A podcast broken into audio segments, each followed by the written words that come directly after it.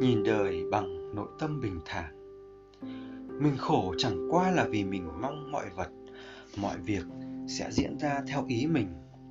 Chim có đường bay của nó, cây có hướng mọc của cây, mỗi người có cách hành xử riêng của họ.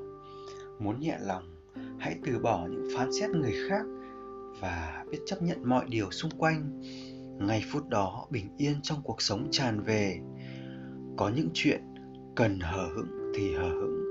Điều gì không làm rõ được thì không cần làm rõ. Người nào cần lớn lướt mình thì cứ mặc cho họ lấn lướt.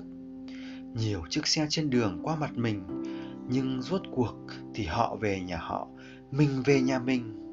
Đua nhau chi những cái nhấn ga trên đường, cuối cùng đều trở thành vô nghĩa. Cuộc đời nếu như chỉ biết nhớ mà không biết quên, chỉ biết tính toán mà không biết cho qua chỉ biết khôn khéo mà lại không biết vụng về, sẽ chỉ làm cho cuộc sống của chúng ta luôn nặng nề, phiền não.